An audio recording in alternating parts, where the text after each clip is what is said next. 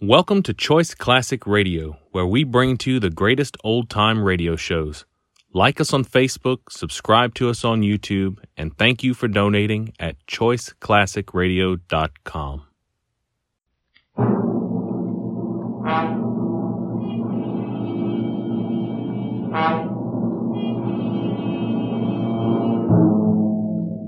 You are standing on a bridge over Owl Creek, a noose around your neck. You have but a few seconds left to live, a few seconds left to plan your escape.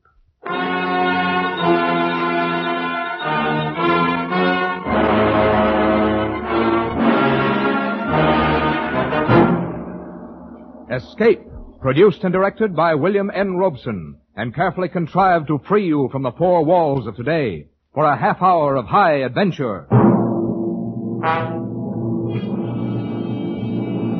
Tonight, we escape to the war between the states and a muddy stream in Alabama as we recall one of the great short stories in American literature, An Occurrence at Owl Creek Bridge by Ambrose Bierce.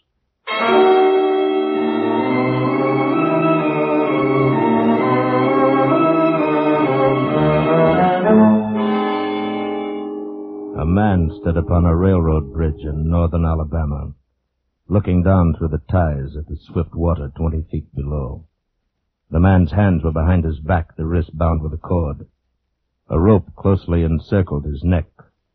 It was attached to a stout cross timber above his head, and the slack fell to the level of his knees. He watched a piece of dancing driftwood racing down the current beneath his feet.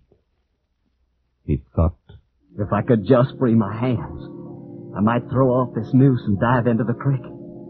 If I swam underwater, I'd be safe from their bullets. If my wind held out, I could make the southern bank, take to the woods, and get away home. Peyton Farquhar, Alabama planter, stood at the end of a plank. A captain of the Union Army and a sergeant stood at the other end. When they stepped aside, the plank would tip upward, and Peyton Farquhar, Confederate spy, would slip between the ties to hang above the muddy water of Owl Creek until dead.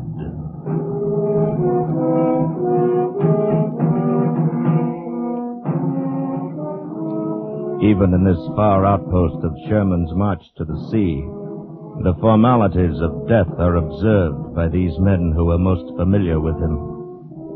The captain's company is drawn stiffly at attention along the tracks on the northern side of the bridge. The lieutenant stands erect on the bank of the stream, the point of his bared saber scraping the gravel on the roadbed. Peyton Farquhar is being ushered into the Confederate beyond with every Union amenity.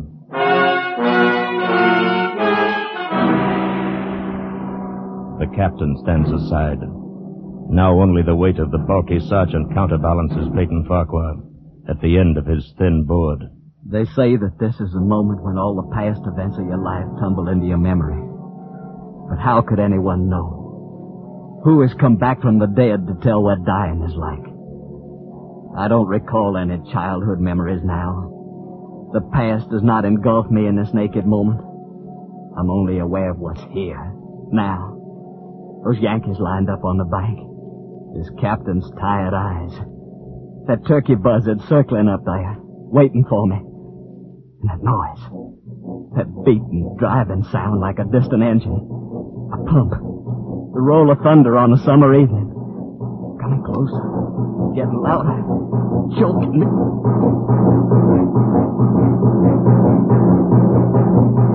It's your heart, of course, that you hear, stepping up its cadence, pounding under the forced draft of fear.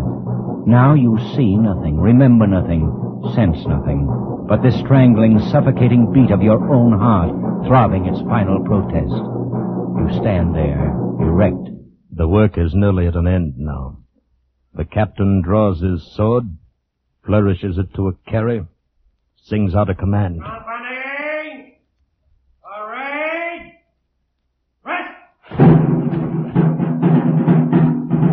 Men on the bank smartly spread their legs, thrust hands forward over the rifle barrels. The sergeant on the end of the plank takes one step to the left. The plank tips forward. And Peyton Farquhar drops between the timbers of Owl Creek Bridge.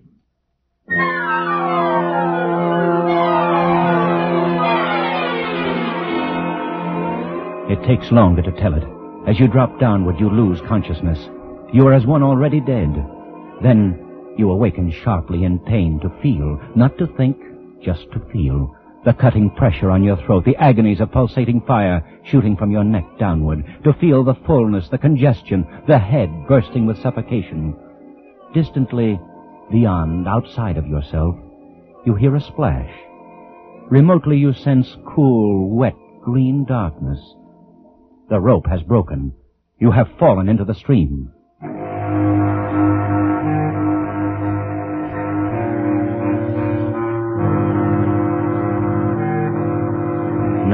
Thinking returns slowly. You know for the moment you are safe from drowning because the rope around your neck tightly keeps the water from your lungs. Then I shall die hanging at the bottom of a river. And that's absurd. If I can get my hands free. I must get my hands free. Come, Peyton. They can't lick you. Try again. Once more. Good boy, the rope's given. Again. Try once more. That does it, my boy. Now, the rope around your neck. You must breathe when you come to the surface. You must breathe quickly. For if they haven't hanged you and they fail to drown you, you can't let them shoot you. Loosen that rope around your neck. You must get it loose. Now.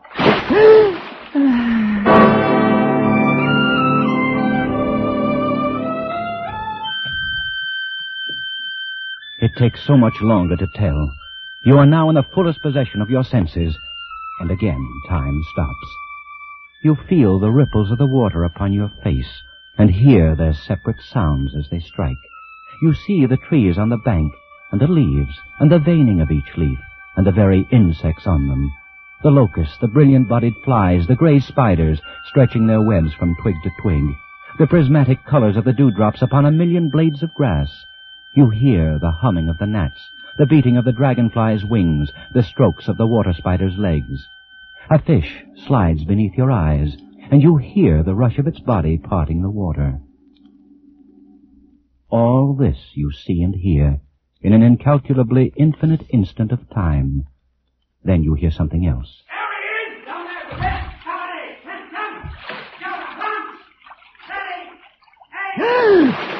You dive deeply, but above the ringing in your ears, you hear the volley of the rifles.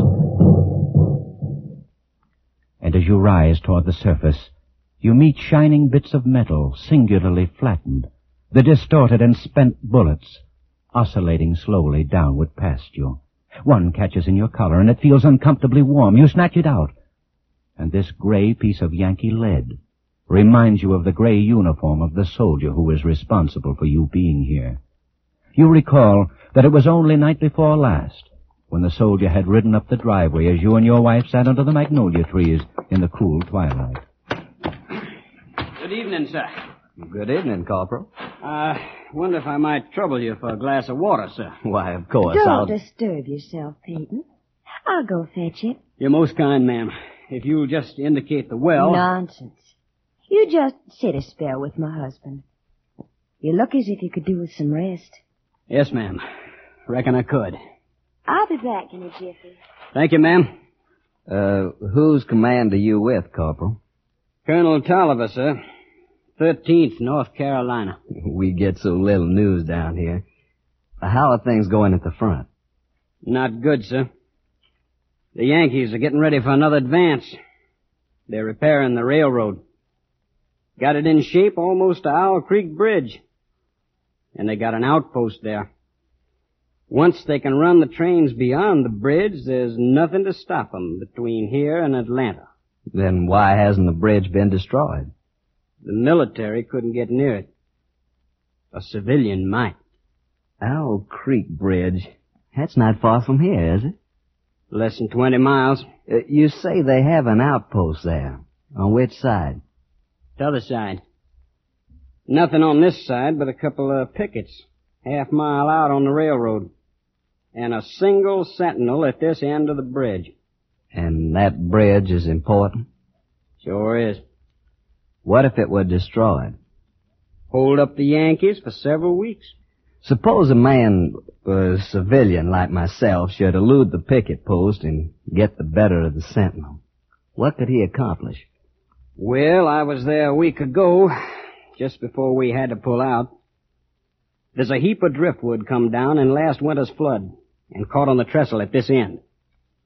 Looked mighty dry and tendery to me. I see. A fellow with enough gumption might get through and set fire to it. It ought to burn like tow. Yes, it should. Of course, a fellow'd have to have plenty of gumption. The Union commander's promised to hang any civilian caught fooling around the railroad. Here's your water, Corporal. Right out of the spring house. Thank you kindly, ma'am. My, it's cool and nice. And here's a smidgen of cornbread. I thought you might be hungry. I'm mighty grateful, ma'am. It's ladies like you that keeps the South together and fighting these days. My, what a nice compliment. It certainly is. Well, I reckon I better hit the leather. I got a lot of riding ahead of me tonight. Good luck to you, Corporal, and uh, thank you for the information. You'd be taking a chance, sir. But you couldn't do a greater service for your country. I'll remember that, Corporal. Goodbye, ma'am. Goodbye, Corporal. Goodbye, sir. Many thanks. Goodbye. Peyton. What was he talking about? What, my dear? The corporal. What did he mean by service to your country and and, and, taking a chance? Oh, nothing. Peyton, tell me. It was nothing, really, my dear. Peyton Farquhar, if you're fixing to take any chances for our country, I want to know about it. Now, you just speak your piece. There's nothing to say except I'd be going away for a day or two on a little trip.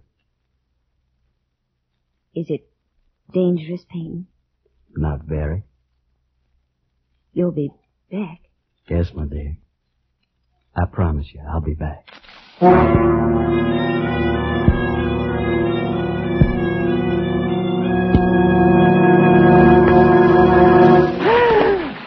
You break the surface of Owl Creek for a second time. And now you're much further downstream, further away from the Union soldiers on the bridge reloading their guns, the ramrods flashing in the morning sun. That captain won't make the same mistake again. He'll order them to fire at will. Heaven help me, I cannot dodge him. Another more terrible sound, cannon. They've trained a cannon on you. And close. Next time I'll use a charge of grape. Rifles and grape covering the water from bank to bank. I'm done for then. Then something seemed to grab you, and you're whirled round and round, spinning like a waterlogged top. You're caught in a vortex, a whirlpool. The water, the banks, the distant bridge, the soldiers become indistinct blurs. And again you're helpless. You feel dizzy and sick to your stomach. Just as you felt last night when you crept up the bank toward the lone sentinel on the south end of the bridge and discovered that the sentinel was not alone. There he is, boys. Grab him. up! Got him, Sergeant. Ah, well, Mr. Peyton Farquhar, we've been expecting you. How did you know my we name got was... ways. But look here, I'm a civilian. I Save was just... your breath and thank your maker we didn't shoot you in the back. Well, we don't do things that way up north. You'll get a trial. Everything fair and square. Bring him along, men. The whirlpool spins faster and faster. A sharp piece of driftwood tears at your coat. The churning brown water chokes you. You know there is nothing you can do. As you had known it last night, when they shoved you into a tent near the bridge to face the infantry captain with the tired eyes. Here he is, sir. Right on schedule. Good work, Sergeant. Is this the man, Lieutenant? That's him. What?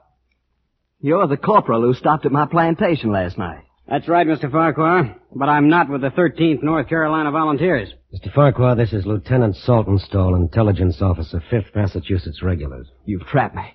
You deliberately led me into a trap. I'm a civilian and a planter. Yes, and also a Southern patriot, caught in the act of espionage. You can't prove it. We don't have to. This is the most despicable, the most... This proves once more that Anna is a stranger in the North. I'm too tired to listen to a recital of the code of a Southern gentleman, Mr. Farquhar. I'm afraid the distinction between your ethics and my lack of them would escape me this evening. But why have you done this? Why have you deliberately trapped me? The best way to eliminate civilian resistance is to lure it into the open. You fell for the bait. Too bad. Now look here, it's my constitutional right Which, which Constitution?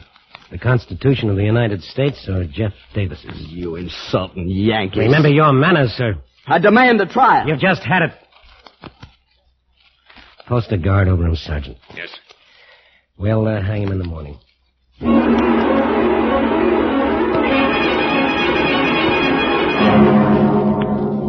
Something tears at your face, scratching, and you realize that the whirling has stopped.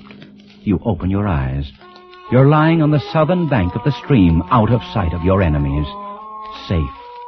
The gravel which has scratched your cheek now seems soft as new picked cotton. The forest around you is a garden of luscious beauty, reeking with the heavy perfume of freedom. Even the whiz and rattle of the final charge of grapes screaming through the treetops seems a benediction from the baffled cannoneer. You leap to your feet and run into the woods, south, towards home.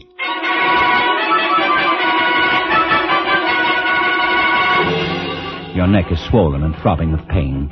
You carry it cocked toward your left shoulder as you push through the matted brush. All morning you tear your way through the undergrowth. Your jacket is tattered and your face crisscrossed with bloody scratches from the brambles.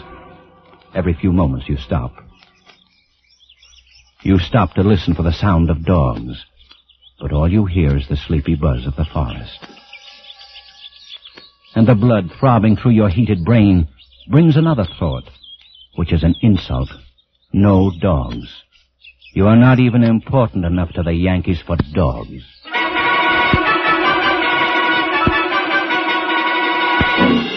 It's nearly noon now, and for half an hour you've been plunging through a swamp, waist deep in green ooze. Your neck hurts constantly. Your head throbs and your tongue is thick. It tastes like brown cotton. Gnats swarm before your eyes, catching in your eyelids. Mosquitoes buzz in your ears, drill deep in your hands and swollen neck. You cannot go any longer. You slow down. You stop. You reach toward a palmetto root for support, and it slithers from your grasp and slides softly into the water.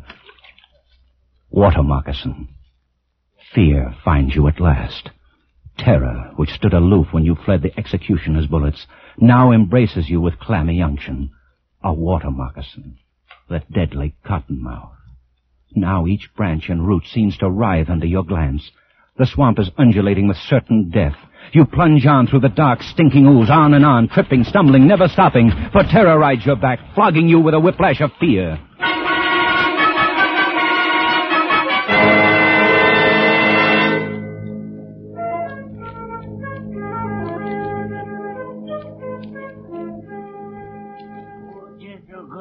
Gonna have Master Peyton fit a fiddle and jig time.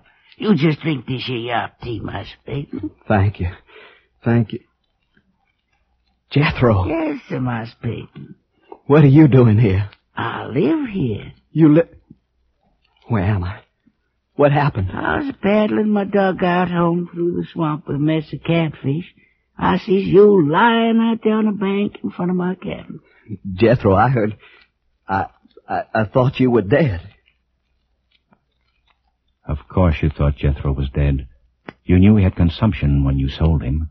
You knew he couldn't last long and he wasn't earning his keep. His wife and his daughter had carried on some at first, but after a while they calmed down. At last you'd heard Jethro was dead. you thought I was dead, Master Peyton? Why, sir, don't you know what's happened to me? I'm free. I'm free at last. So, news travels fast. Even in the middle of this backwoods swamp, this lonely black has heard of Abe Lincoln's traitorous Emancipation Proclamation. And they believe it with the faith of children. Yes, sir, I'm free. I expect pretty soon my woman, my little gal, come along and join me. Yes, yes, of course they will, Jethro. How is they, Master Peyton? Is they well? Yes, yes, indeed, they're both fine. Your, your daughter's growing into a young beauty. Miss Farquhar's brought her into the kitchen, beginning to train her for the house. Well, well, what do you think of that? Hmm? hmm. And, and my woman, she still sings pretty? Yes, Jethro. Sundays at meeting time, we can hear all the way up to the big house. That woman's voice is prettier than all the angels. Jethro, I, I don't know how to say this, but I really was sorry about having to sell you. But there wasn't anything I else. understand, Miles Peyton. Don't pay it no mind. I, I done forgive you long ago. You have? Sure. Don't the Lord tell us to forgive those who trespass against us? Don't the Lord promise us we shall be free? Ah, don't you worry none about my Peyton. Here now, quiet that spot. Quiet, Tigger, quiet you. Must have heard Razorback in the brush. No, sirree. Look, Moss Peyton. There's a horse coming down the road. A horse? Look there. Soldier. One of our soldiers, Corporal, look like. Jethro, you got to hide me. Why's I got to hide you, Moss Peyton? Don't ask so many questions, you insolent... Moss Peyton. You forget, I, I'm free now. Well, then, uh, as an old friend of mine, please don't ask any questions. Just hide me. Don't tell that soldier anything. Well, sure. I reckon I can do that for an old friend, Moss Peyton. Here, here. You get down on this here bed. That's it. Put the covers over the side. There you are. Snug as a tick in a rabbit's ear. Remember, don't tell him anything. Have you come this far just to be turned in by a wool-gathering black who talks crazy? If Jethro knew this gray-clad corporal was really a Union lieutenant, he'd guarantee his freedom by turning you in. Even so, he bears you a big enough grudge to turn you in anyway. Unless, of course, he's planning to dispose of you himself. Yes, that's it. That's why he talks so silly about the Lord and forgiveness. Uh, he's going to do you in himself. Well, if you run into him, don't tell him I was looking for him. Yes, sir. I remember not telling. Just keep minding your own business, Uncle. You live longer. Get up there. Yes, sir. I sure will. you can come out now, Moss Peyton. I declare, I don't understand none of this. You says not tell him you're here. He says not tell you he's been here. What's this all about, Moss Peyton? Oh, it's nothing, Jethro. Nothing. I, I owe the man some money. I'm not ready to pay it yet. Oh, I see. I wouldn't know about that. Money something never bothered me like it bothers some. Money and me's always been strangers. What's he mean by that? Money's never bothered me like it's bothered some. What's he picking up that knife for? Jethro, what are you going to do with that knife? Hmm? Oh, I was just fixing to slit up some of them catfish you got in the dugout. Looks like you could do with a little food, Moss Peyton. Oh, no. No, thank you, Jethro. I, I, I really got to be on my way. I want to get home by sundown if I can. Sure wouldn't be no bother to cut up a couple calves. No, thank you, old friend. If, if you'll just tell me which way I should go to get home. Huh? Well, I don't rightly know, Moss Peyton. I reckon from the way the sun's reclining, be down the road that way. Quite a tolerable piece. Yeah, that should be about right. I I never been back, you know.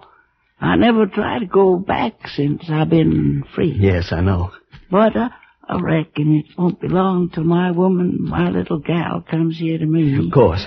Now, if you get back, Master Peyton, if when you see him, you tell him I'm here waiting for him, you hear? Uh, yeah, I'll, I'll do that, Jethro. I'll do that. You get away from there fast, the shells of the road crunching under your muddy boots. That grinning savage standing in the doorway of the shack, the knife in his hands. And each moment until the road bends and cuts off the cabin from view, you fear he'll come after you, the knife poised to plunge in your back, to pay you for the thrust you gave him when you sent him away to die. But he's still standing, grinning foolishly and waving as you turn the bend. Now you feel safe, but only for a moment. Then you hear a sound. The sound of a horse. It must be the corporal in gray from the 5th Massachusetts Regulars. He's coming back down the road, searching for you, hounding you, coming to take you back to Owl Creek Bridge, back to a rope that won't break under your weight.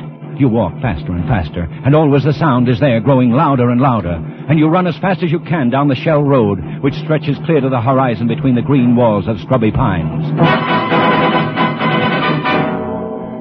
How long have you been running down this endless road? It's dark now. Is it night? Or has the blood trapped in your head by the suffocating rope at last burst into your congested eyeballs and blinded you? Will it next pour from your swollen and bruised neck into your brain, stopping all sensation, instantly bringing to a welcome end this day of agony and flight?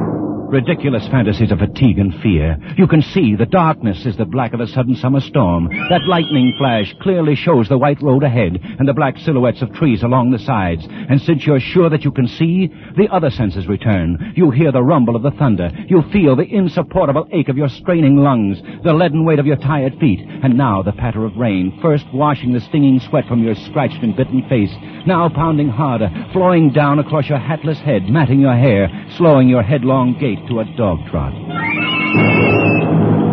Another flash of lightning directly overhead. For an instant, you see the soldiers of Owl Creek Bridge standing at the side of the road, rifles leveled, their eyes boring down the sights, aiming at your heart. Again, you're running, and the rain has turned to hail. Pellets as big as hominy beat down on you, pound your swollen, bruised neck, hammer at your countless cuts. Again, the lightning. And on the other side of the road, the gray-clad corporal sits astride his horse waiting for you. No! No, you can't get me now! No! This bolt of lightning strikes a tree ahead of you, and in the white blinding light stands Jethro, black and grinning, knife raised in the air. No! No, Jethro! Forgive me! Forgive me! He's gone, and now you see dangling from each tree along the road a noose swinging in the wind. Wherever you turn, wherever you look, a noose waiting for you. A noose which wriggles like a water moccasin.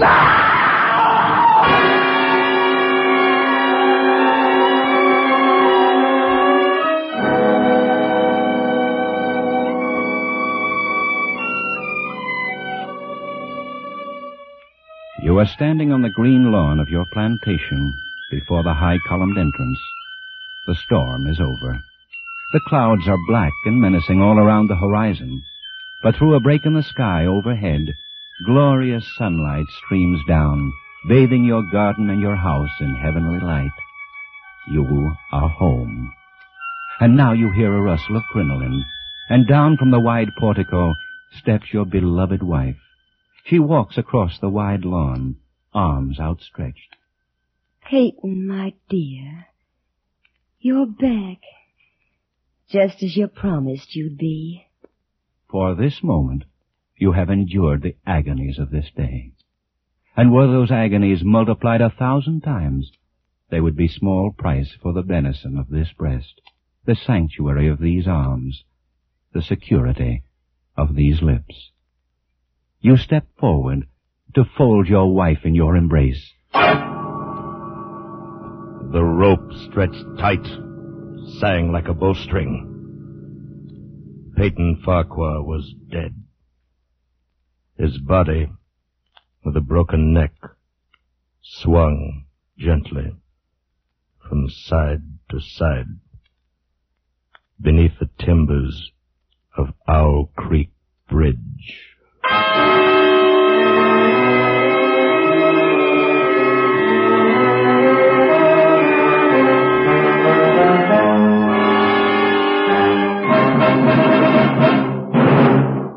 Escape is produced and directed by William N. Robson, and tonight brought you an occurrence at Owl Creek Bridge by Ambrose Bierce in a radio adaptation written by Mr. Robson.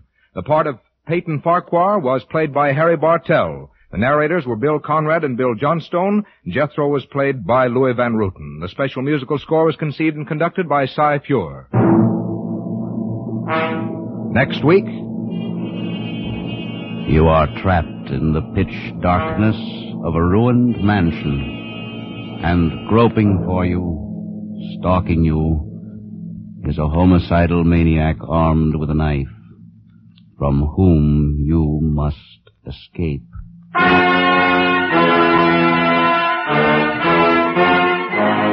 Next week, we escape with Joseph Hergesheimer's gripping story, Wild Oranges. Good night then until this same time next week when we again offer you Escape. This is CBS, the Columbia Broadcasting System.